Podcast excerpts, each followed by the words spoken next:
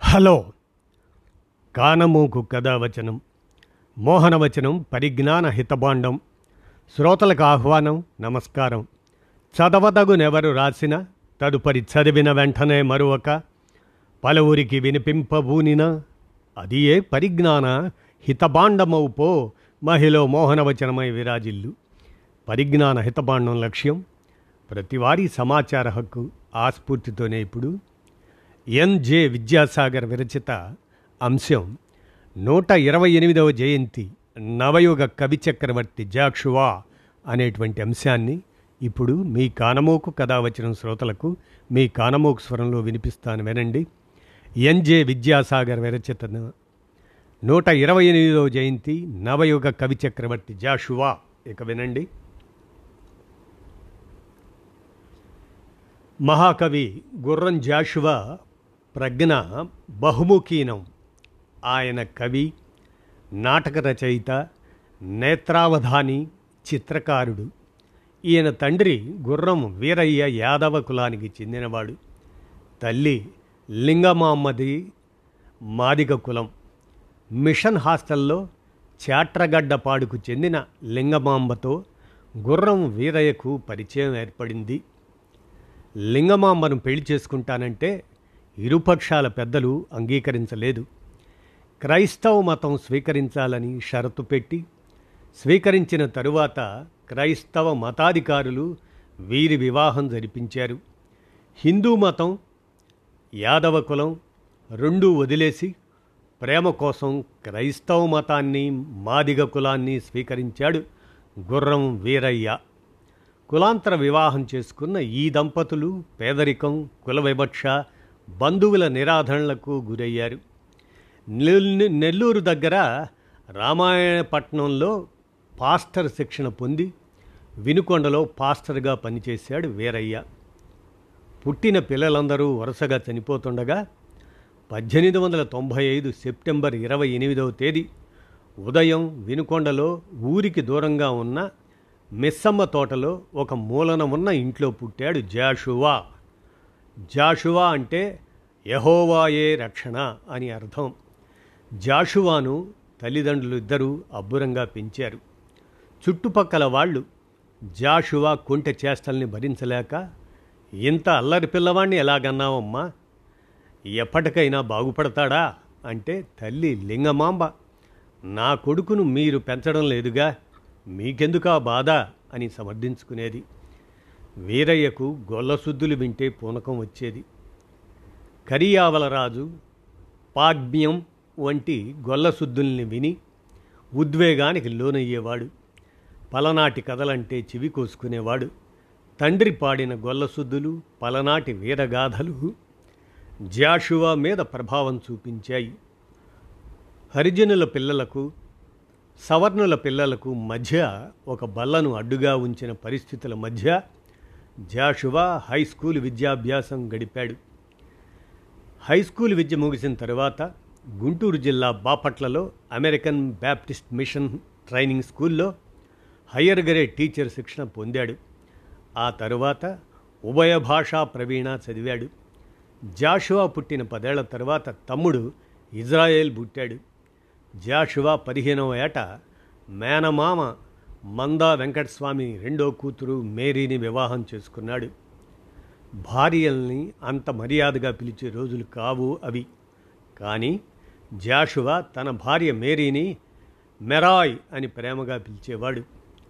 భాష మీద పట్టు కోసం కంటబడ్డ పద్యకావ్యంబు సాధించి చదవకుండా వదలలేదు. కవిత చెప్పువాడు గనుపెంపయేయంబు చేయకుండా వెడలనీయలేదు అని చెప్పుకున్నాడు జాషువా. అధ్యయనంలో భాగంగా హిందూ పురాణాలు పద్యకావ్యాలు చదవటం స్వమతస్థుల ఆగ్రహానికి కారణమైంది.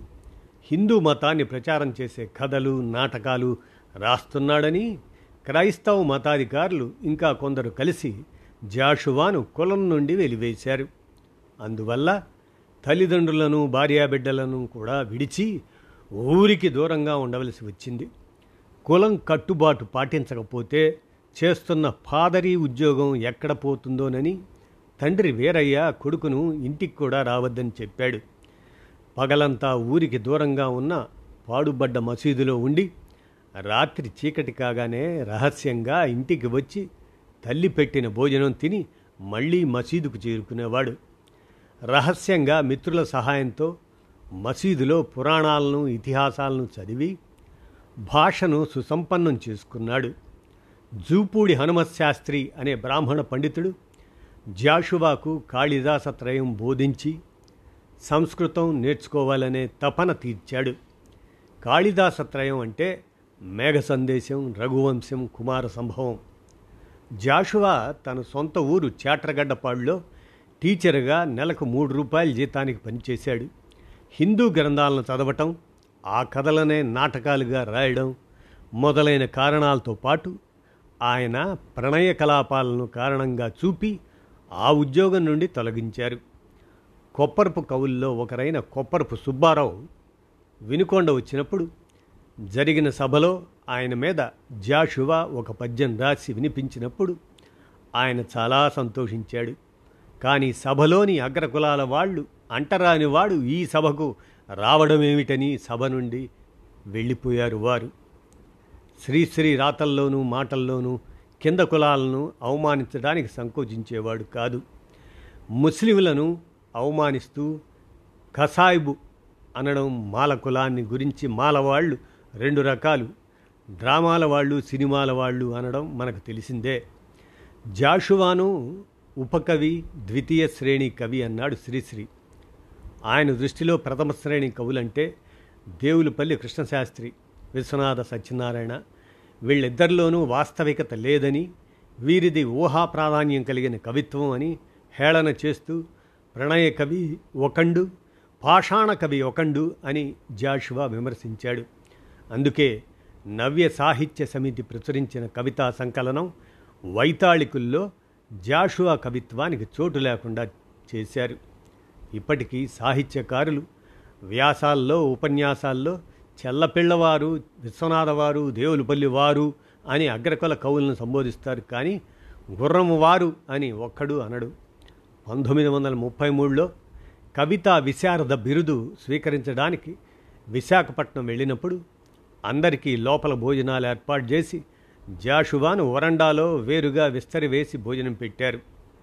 పంతొమ్మిది వందల యాభై ఏడు యాభై తొమ్మిది సంవత్సరాల మధ్యకాలంలో ఆకాశవాణి మద్రాస్ కేంద్రంలో స్పోకెన్ వర్డ్ ప్రొడ్యూసర్గా పనిచేసినప్పుడు రేడియో కేంద్రంలోని బ్రాహ్మణులు జాషువా ఉనికినే భరించలేకపోయేవారు.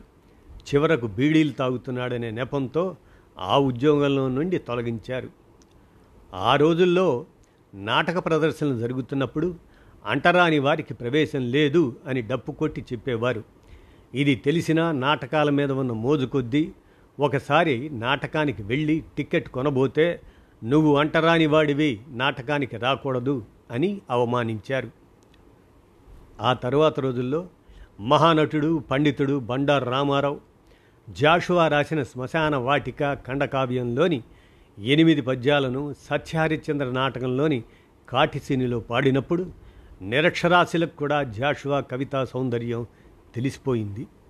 కేవలం జాషువా పద్యాల కోసమే తెల్లవార్లు ప్రేక్షకులు ఎదురు చూస్తారు డివి సుబ్బారావు కాటిసీను పద్యాలతో గ్రామ్ ఫోన్ రికార్డు విడుదల చేసినప్పుడు మరింత ప్రాచుర్యం లభించింది.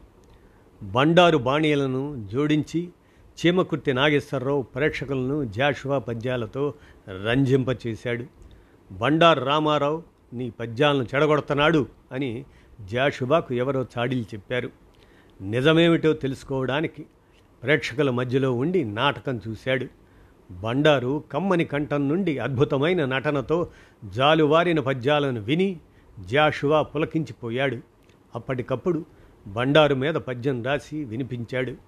బండారును ఆయన గురువు అద్దంకి మాణిక్యారావును గట్టిగా కౌగలించుకొని ఎంత సొగసుగా ఉన్నాయిరా మీ ముక్కులు నా కొడకల్లారా ఇంత అందంగా ఎట్టా పుట్టారా అని ముద్దు పెట్టుకున్నాడు.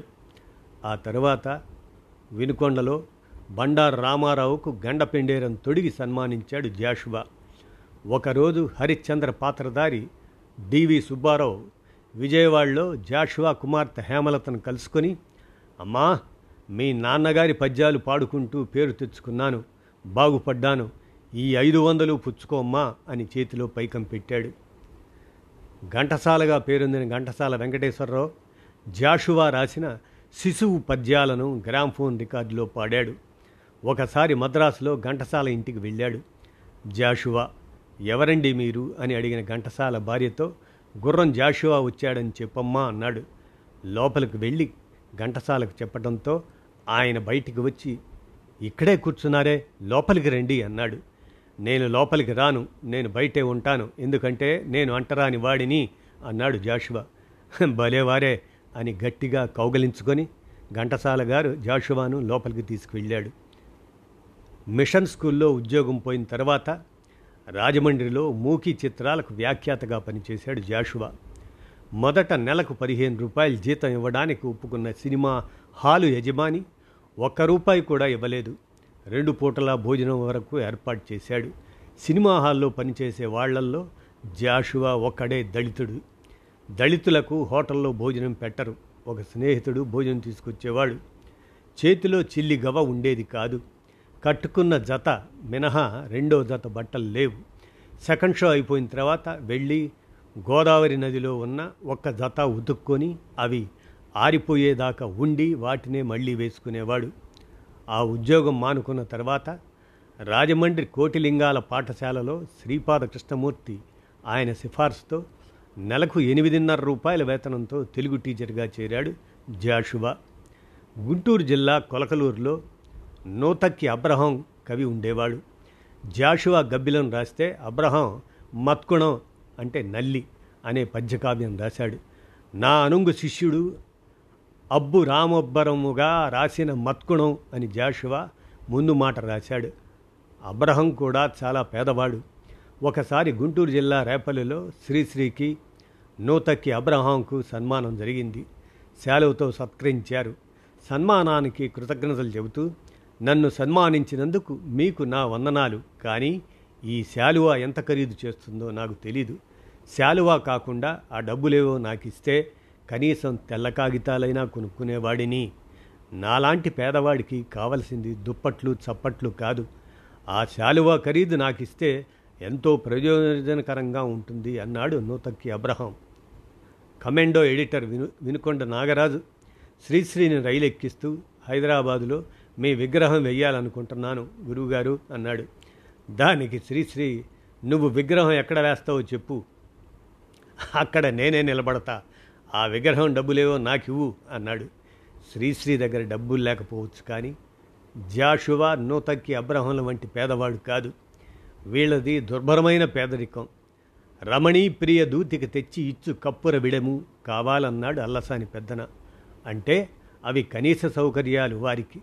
నాకు అవి కూడా చాలవు అన్నాడు కృష్ణశాస్త్రి. కానీ ఇంట్లో బస్తా బియ్యం బీడీ కట్ట ఉంటే చాలు కళాన్ని పరుగులు పెట్టించగలనన్నాడు జాషువా. ఒకసారి నూతక్కి అబ్రహం జాషువా తెనాలిలో తిరుగుతూ డబ్బు దొరికే మార్గం లేక నీరసించిపోయారు.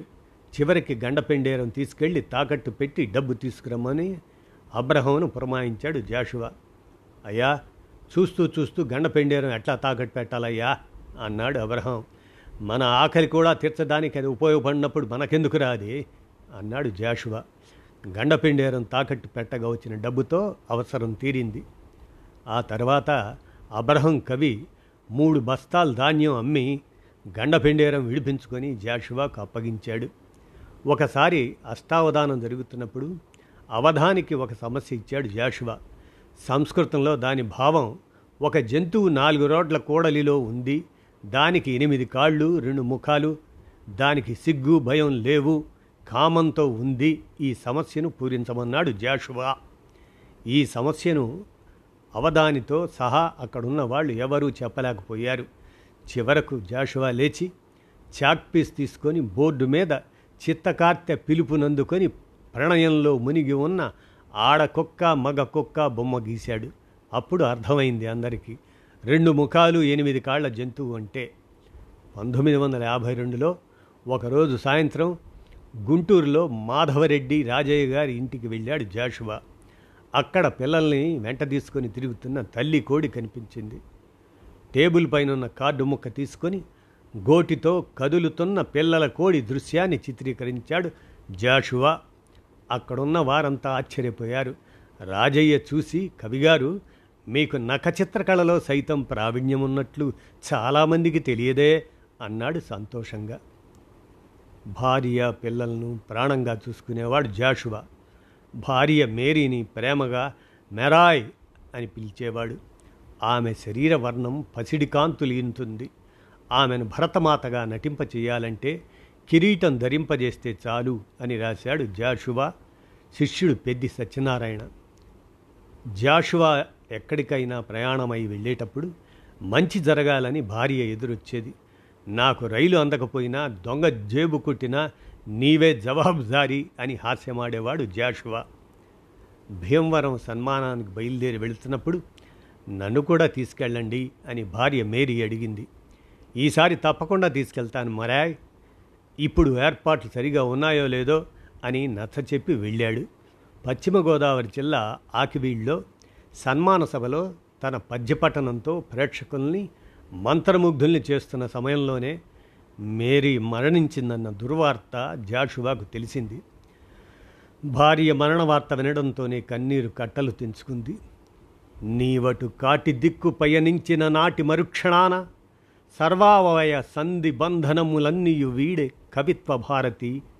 దేవత మోగబోయే సుధతీమణి నాదు కళాస్రవంతియున్ నీ వెనుకన్ శ్మశాన ధరణిన్ నిదురించినదో సతీమణి. పిల్లలందరిలో హేమలత అంటే ఆయనకు అమితమైన ఇష్టం. ఆమెకు చిన్నప్పుడే సాహిత్యంతో పాటు భరతనాట్యం కూడా నేర్పించాడు. గుంటూరు ఏసీ కాలేజీ అసెంబ్లీ హాల్లో కనకాభిషేకం చేసిన సన్మాన సభకు ముందుగా హేమలత భరతనాట్య ప్రదర్శన ఏర్పాటు చేశారు. ఆమె నాట్యం ప్రేక్షకుల్ని ఎంతగానో ఆకట్టుకుంది. ఆమె లవణం. విజయవాడ నాస్తిక కేంద్రం వ్యవస్థాపకుడు గోరాగారి కుమారుడు. ఆయన్ను కులాంతర వివాహం చేసుకున్నది. ఐదవ కుమార్తె లవణం గారికి అర్ధాంగి. సహజ కరుణాన్విత దివ్యదర్శ భరిత హేమలత మిత్రప్రలాప ధర్మగ్న సుమా అని తన కుమార్తె గురించి జాషువా రాశాడు. పంతొమ్మిది వందల డెబ్భైలో భారత ప్రభుత్వం పద్మభూషణ్ ప్రకటించింది. కానీ అంతలోనే జాషువాకు పక్షవాతం వచ్చింది. కదలలేని స్థితిలో ఉండగా గుంటూరు జిల్లా కలెక్టర్కు ఆ బిరుదుకు సంబంధించిన పత్రం బహుమతులు చేర్చారు. సిల్కు లాల్చి పంచె ధరించి జరీ కండువ వల్లెవాటుగా జార విడిచి పెద్ద పెద్ద అంగలు వేస్తూ మీసాలను సవరించుకుంటూ ఎప్పుడు శిష్యులు అభిమానుల వెంట రాగా హుందాగా తిరిగిన జాషువా మాట పడిపోయి మంచం పట్టాడు. ఎవరైనా ఎలా ఉన్నారు అని అడిగితే జవాబుగా మీసం మీద చెయ్యి వేసి మెలితిప్పేవాడు. కవితాభిమానులు బంధువులు స్నేహితులు జాషువా డెబ్భై ఐదవ జన్మదినాన్ని వైభవంగా జరిపారు. నరజన్మంబున వ్యాధి బాధల కమోఘంబైన దివ్య ఔషధం బరయన్ మృత్యువు అని రాసుకున్న జాషువా జులై ఇరవై నాలుగు పంతొమ్మిది వందల డెబ్భై ఒకటిన గుంటూరులో మరణించిన ప్రజల నాల్కలపై నిలిచే ఉన్నాడు ఇదండి నూట ఇరవై ఎనిమిదవ జయంతి. నవయుగ కవి చక్రవర్తి జాషువా గురించి ఎన్జే విద్యాసాగర్ విరచిత ఈ అంశాన్ని మీ కానమోకు కథావచనం శ్రోతలకు మీ కానమోకు స్వరంలో వినిపించాను. విన్నారుగా ధన్యవాదాలు. హలో కానమోకు కథావచనం మోహనవచనం పరిజ్ఞాన హితబాండం శ్రోతలకు ఆహ్వానం నమస్కారం. చదవదగునెవరు రాసిన తదుపరి చదివిన వెంటనే మరువక పలువురికి వినిపింపబూనినా అది ఏ పరిజ్ఞాన హితబాండమవు పో మహిళ మోహనవచనమై విరాజిల్లు. పరిజ్ఞాన హితబాండం లక్ష్యం ప్రతివారీ సమాచార హక్కు ఆస్ఫూర్తితోనే ఇప్పుడు. అసాధారణ కృషివలుడు దివ్యస్మృతి. ఈనాడు ఎడిటోరియల్ వారి నివాళిని ఇప్పుడు మీ కానమోకు కథ వచ్చిన శ్రోతలకు మీ కానమోకు స్వరంలో వినిపిస్తాను వినండి. అసాధారణ కృషివలుడి దివ్య స్మృతి. ఆ స్మృతికి ఈనాడు ఎడిటోరియల్ నివాళి. మీ కానమోకు కథ వచ్చిన శ్రోతలకు మీ కానమోకు స్వరంలో వినిపిస్తాను వినండి. సాగుదారుల బాగు కోసం దేశంలో ఇతోధిక పంట దిగుబడుల కోసం అహరహం పరితపించిన పరిశ్రమించిన విఖ్యాత శాస్త్రవేత్త పద్మవిభూషణ్ ఎంఎస్ స్వామినాథన్ శోధనా ప్రస్థానం ఆగిపోయింది. భారత ఆహార రంగ స్వయం సమృద్ధిని అభిలషించి సేద్య విధాన క్రతువుతో మమేకమైన తొంభై ఎనిమిదేళ్ళ పరిపూర్ణ సార్థక జీవితం ఆయనది. ఆకుపచ్చని వ్యవసాయ సుక్షేత్రాల్లో రత్నమాణిక్యాల దిగుబడుల్ని లక్షించిన క్రాంతదర్శి ప్రొఫెసర్ స్వామినాథన్. జాతి గర్వించదగ్గ అనర్ఘరత్నాల్లో ఒకరైన ఆయనకు సేద్యం పట్ల ఇంత మక్కువ అనురక్తి కలగడానికి రెండో ప్రపంచ యుద్ధకాలం నాటి విపత్కర పరిస్థితులు స్థితిగతులే కారణం. మెట్రికులేషన్ తర్వాత తండ్రి వృత్తి వారసత్వాన్ని అందిపుచ్చుకోవడానికి మెడిసిన్లో చేరిన పద్దెనిమిదేళ్ళ యువ స్వామినాథన్ దేశంలో తాండవిస్తున్న ఆకలి బాధ కలచివేసింది. పంతొమ్మిది వందల నలభై మూడు నాటి బెంగాల్ క్షామం వికటాట్టహాసానికి విచలితులై వైద్యం నుంచి వ్యవసాయ రంగానికి మారారు. ఆ నిర్ణయం దేశానికి గొప్ప శాస్త్రవేత్తను అందించింది. అరవై దశాబ్దంలో నార్మన్ బోర్లాగ్ తదితరుల బృంద సభ్యుడిగా స్వామినాథన్ పరిశోధనలు దేశంలో హరిత విప్లవానికి బాటలు పరిచాయి. అప్పట్లో మెక్సికన్ జపనీస్ రకాల సంయోగంతో నాణ్యమైన వ్యాధిరహిత అధిక దిగుబడులనిచ్చే గోధుమ వంగడాల సృష్టిలో ఆయన కృషి విశ్వవ్యాప్తంగా ప్రశంసలు అందుకుంది. స్వామినాథన్ దిద్దిన ఒరవడి అనంతర కాలంలో వివిధ హైబ్రిడ్ విత్తనాల అభివృద్ధికి స్ఫూర్తినిచ్చింది. ఆయన చూపిన మార్గం బియ్యం గోధుమలతో పాటు పప్పులు మొక్కజొన్న వంటి రకాల ఉత్పాదకతలో విశేష వృద్ధికి అంటుకట్టింది. హరిత విప్లవ కాలంలో అధునాతన సేద్య పరికరాల వినియోగానికి ఆయన ఇచ్చిన ప్రాధాన్యం అటు వ్యవసాయాన్ని ఇటు పారిశ్రామికాభివృద్ధిని ఉరకలెత్తించింది. హరిత విప్లవ పితామహుడిగా చిర యశస్కులు ఆయన. అనేకానేక పురస్కారాలు అవార్డులు రివార్డులు కీలక పదవులు అసాధారణ కృషివలుడిగా స్వామినాథన్ అపార ప్రజ్ఞకు నిలువుటద్దాలు. సాధారణ వ్యక్తుల వృత్తి వేరు ప్రవృత్తి వేరుగా ఉంటాయి. మట్టి వాసన నేల తల్లి బిడ్డల సేద్యం విలువ క్షుణ్ణంగా తెలిసిన స్వామినాథన్కు వ్యవసాయమే అన్నీ. సేద్య రంగాభివృద్ధే ఆయన ఊపిరి. దేశంలో నలభై ఐదు శాతం రైతులు సాగును వదిలేద్దామనుకుంటున్నారంటూ కొన్నేళ్ళ క్రితమే సమస్య మూలాల్ని సంక్షోభ తీవ్రతను డాక్టర్ స్వామినాథన్ ప్రస్తావించారు. లాభదాయక సేద్యం కోసమంటూ రెండు వేల ఆరు అక్టోబర్ నాటికే ఆయన నేతృత్వంలోని కమిషన్ మేలిమి సిఫార్సులను సిద్ధం చేసింది. భూమి విలువ కౌలు ధర వాటితో సహా అన్ని రకాల వాస్తవిక వ్యయాలను కూలంకషంగా లెక్కగట్టి అదనంగా యాభై శాతం గిట్టుబాటు కల్పించాలన్న స్వామినాథన్ ప్రధాన సిఫార్సు నేటికి అమలుకు నోచుకోలేదు. దేశ ఆహార భద్రత జాతి ఆర్థిక స్వస్థత రేతు రైతు శ్రేయం అధిక ఉత్పాదకత పరస్పరం ముడివడిన అంశాలు అన్న సదవగాహనతో స్వామినాథన్ మరెన్నో సూచనలను పొందుపరిచారు. అన్నదాతల బతుకుల్లో వెలుగులు విరబూయించేందుకు వ్యవసాయ పెట్టుబడులు భారీగా పెరగాలని సాంకేతిక పరిజ్ఞాన వినియోగము ఇతోధికంగా కావాలని ప్రభుత్వాలకు దిశానిర్దేశం చేశారు. పంటల సాగులో నీరు అత్యంత కీలక వనరు.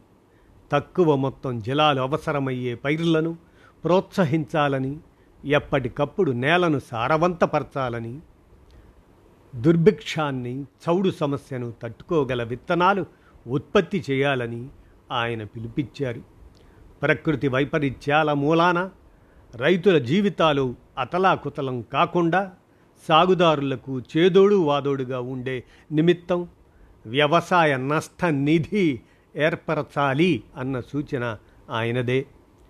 కోవిడ్ వంటి సంక్షోభ సమయాల్లో రైతులు కుదులైపోకుండా పంటల గిట్టుబాటు కోసం మార్కెట్ జోక్యం పథకాన్ని ప్రవేశపెట్టాలని కేంద్ర రాష్ట్ర ప్రభుత్వాలు సమానంగా వ్యయభారాన్ని భరించాలనడంలో స్వామినాథన్ రైతు పక్షపాత ధోరణి ప్రస్ఫుటమవుతుంది. రైతు పచ్చగా ఉంటేనే దేశం పచ్చగా ఉంటుందని ఆయన దృఢంగా విశ్వసించారు. దేశానికి జాతీయ రైతు విధానం అత్యావశ్యకం అంటూ స్వామినాథన్ గతంలో కేంద్రానికి ఐదు సంపుటాల్లో రైతు జన సముద్ధరణకు సమగ్ర వ్యూహాన్ని సమర్పించారు.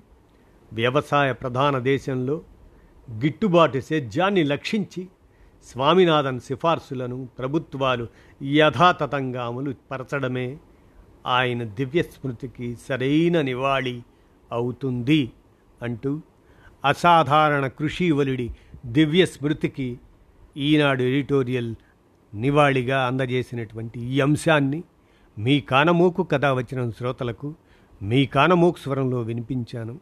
విన్నారుగా? ధన్యవాదాలు. హలో. కానమోకు కథావచనం. మోహనవచనం పరిజ్ఞాన హితబాండం శ్రోతలకు ఆహ్వానం నమస్కారం.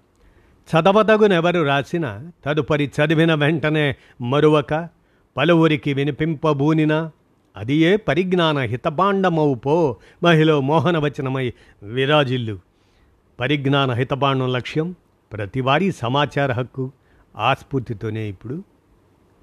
అసాధారణ కృషివలుడు దివ్య స్మృతి ఈనాడు ఎడిటోరియల్ వారి నివాళిని ఇప్పుడు మీ కానమోకు కథ వచ్చిన శ్రోతలకు మీ కానమోకు స్వరంలో వినిపిస్తాను వినండి. అసాధారణ కృషివలుడి దివ్య స్మృతి ఆ స్మృతికి ఈనాడు ఎడిటోరియల్ నివాళి. మీ కానమోకు కథ వచ్చిన శ్రోతలకు మీ కానమోకు స్వరంలో వినిపిస్తాను. వినండి. సాగుదారుల బాగు కోసం దేశంలో ఇతోధిక పంట దిగుబడుల కోసం అహరహం పరితపించిన పరిశ్రమించిన విఖ్యాత శాస్త్రవేత్త పద్మవిభూషణ్ ఎంఎస్ స్వామినాథన్ శోధనా ప్రస్థానం ఆగిపోయింది.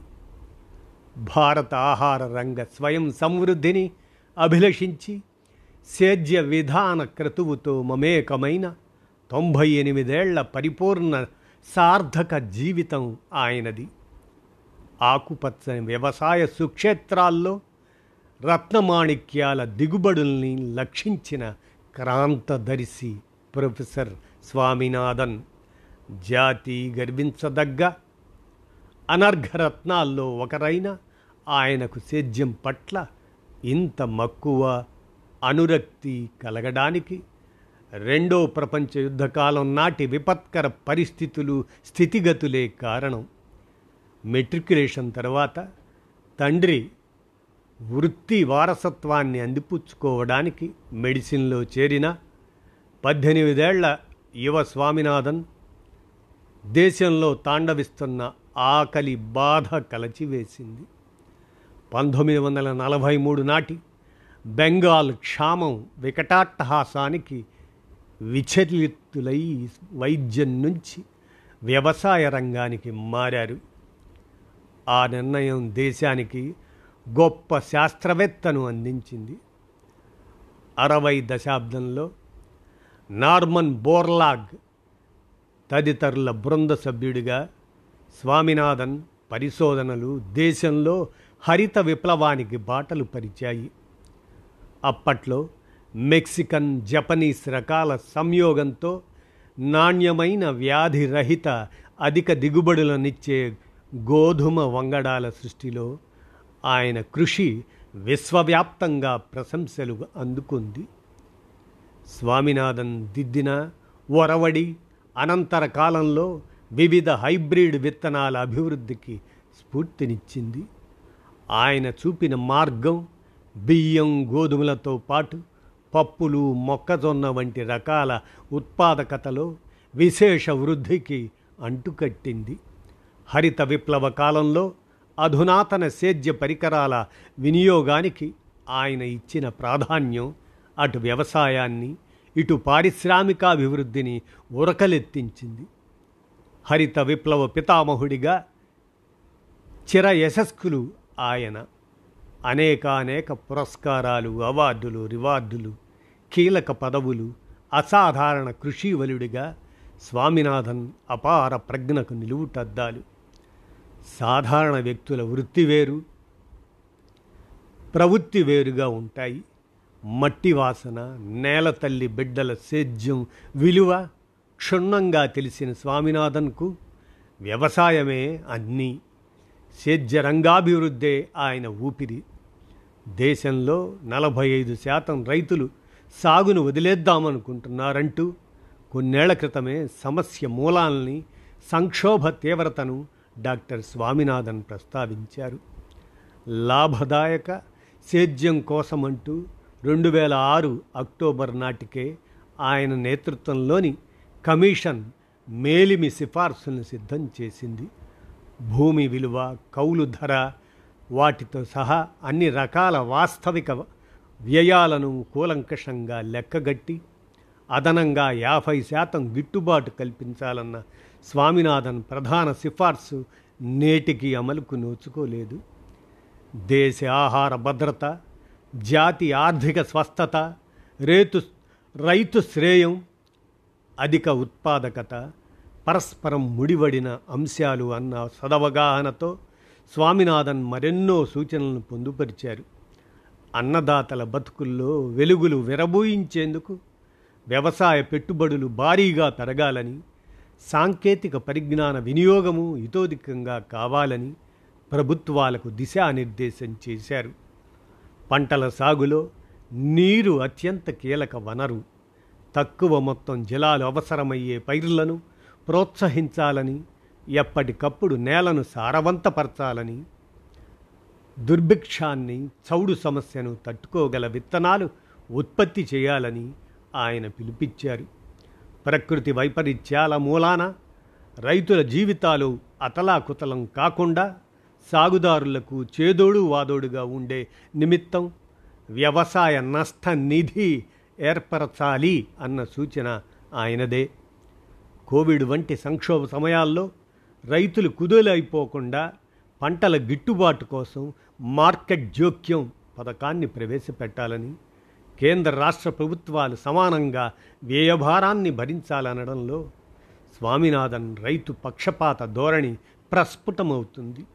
రైతు పచ్చగా ఉంటేనే దేశం పచ్చగా ఉంటుందని ఆయన దృఢంగా విశ్వసించారు. దేశానికి జాతీయ రైతు విధానం అత్యావశ్యకం అంటూ స్వామినాథన్ గతంలో కేంద్రానికి ఐదు సంపుటాల్లో రైతు జన సముద్ధరణకు సమగ్ర వ్యూహాన్ని సమర్పించారు. వ్యవసాయ ప్రధాన దేశంలో గిట్టుబాటు సేద్యాన్ని లక్షించి స్వామినాథన్ సిఫార్సులను ప్రభుత్వాలు యథాతథంగా అమలు పరచడమే ఆయన దివ్య స్మృతికి సరైన నివాళి అవుతుంది అంటూ అసాధారణ కృషివలుడి దివ్య స్మృతికి ఈనాడు ఎడిటోరియల్ నివాళిగా అందజేసినటువంటి ఈ అంశాన్ని మీ కానమోకు కథ వచ్చిన శ్రోతలకు మీ కానమోకు స్వరంలో వినిపించాను. విన్నారుగా? ధన్యవాదాలు.